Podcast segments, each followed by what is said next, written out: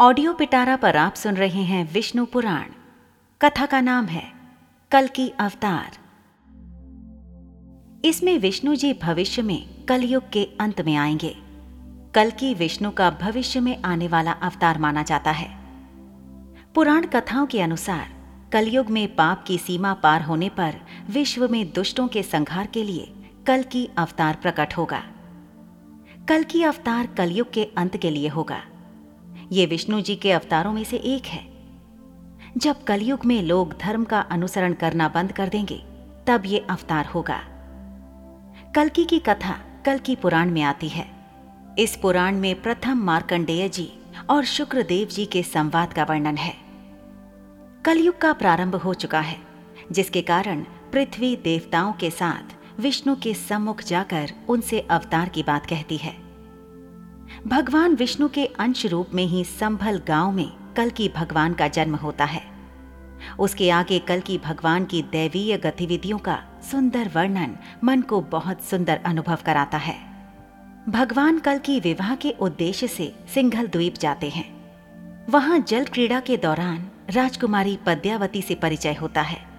देवी पद्मिनी का विवाह कल्कि भगवान के साथ ही होगा, अन्य कोई भी उसका पात्र नहीं होगा। प्रयास करने पर वह स्त्री रूप में परिणत हो जाएगा।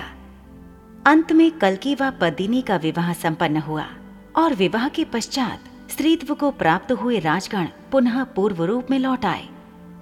कल्कि भगवान पद्मिनी को साथ लेकर संभल गांव में लौट आए।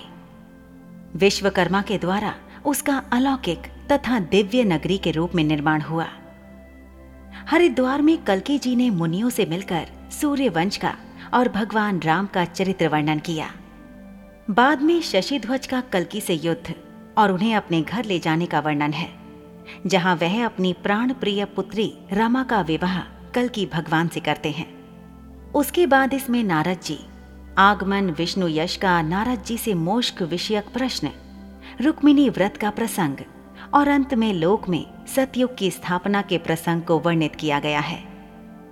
वह शुकदेव जी की कथा का गान करते हैं। अंत में दैत्यों के गुरु शुक्राचार्य की पुत्री देवयानी और शर्मिष्ठा की कथा है।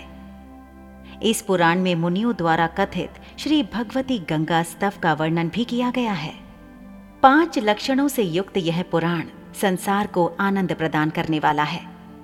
इसमें साक्षात विष्णु स्वरूप भगवान कल्कि के अत्यंत अद्भुत क्रियाकलापों का सुंदर व प्रभावपूर्ण चित्रण है।